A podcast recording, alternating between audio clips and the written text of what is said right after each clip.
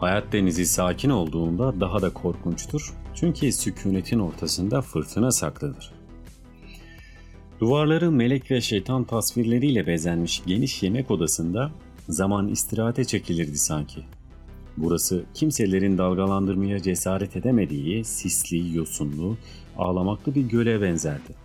Kuşlar ve böcekler, yaban kazları ve yılan balıkları gün boyu bu gölün etrafında, içinde, üstünde dolaştıkları halde ona dokunmadan yaşamayı öğrenmişlerdi.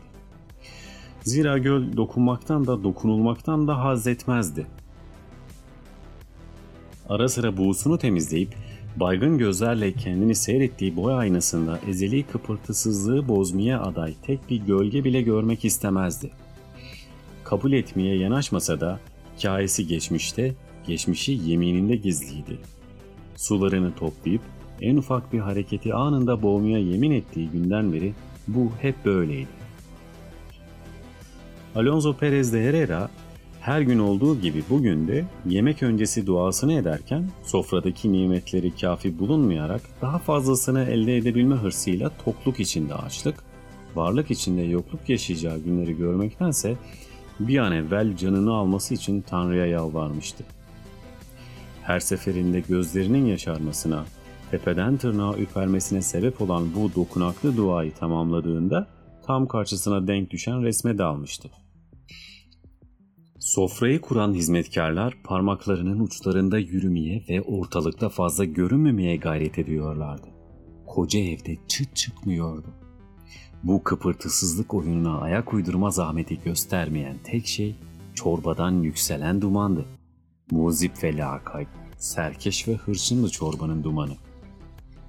Oynak bir nameye eşlik edebilmek için kıvrılıp önü sıra katmerlenerek çoğalan emsalsiz bir güzelliğe göz süzmekte kendi aleminde bir başına olmanın tadını çıkarmaktaydı. Alonso Perez de Herrera'ya gelince o hem iyice soğuduğundan emin oluncaya kadar çorbayı dudaklarına yaklaştırmadığından hem de resim karşısında kendinden geçtiğinden dumanın bu küstahlığını fark etmemişti.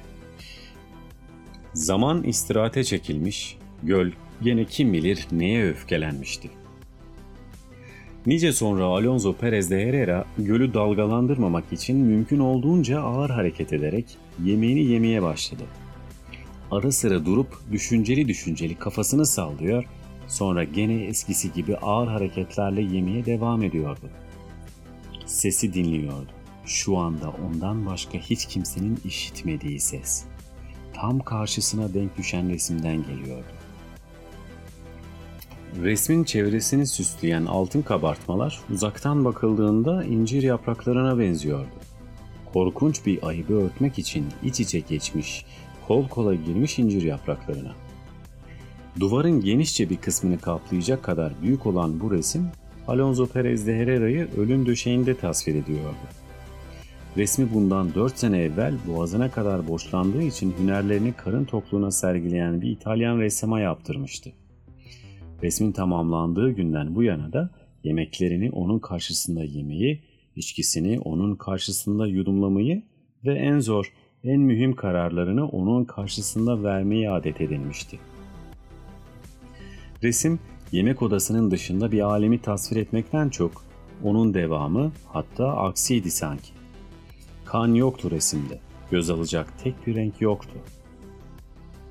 Resimdeki karanlıkla odaya hakim olan karanlık birbirine sıkı sıkıya sarılmış yek vücut olmuşlardı. Resmin tek aydınlık noktasında limon sarısı yüzüyle Alonso Perez de Herrera geniş bir saman yatağa uzanmıştı. Yataktan sarkan sol kolunun parmakları sanki son anda görünmeyen bir tüyü yere düşmesine ramak kala havada yakalamıştı. Odanın öteki ucunda sımsıkı kapalı perdelerden sızmayı nasılsa başarabilmiş bir ışık hüzmesinin aydınlattığı yerde sapsarı yüzüyle Alonso Perez de Herrera resimdeki halini hayata taşıyabilmekten hoşnut karşısındaki kendini seyrediyordu. Kendini seyrediyordu. Beriki'nin resminde. Hayatı resmediyordu. Ölümün suretinde.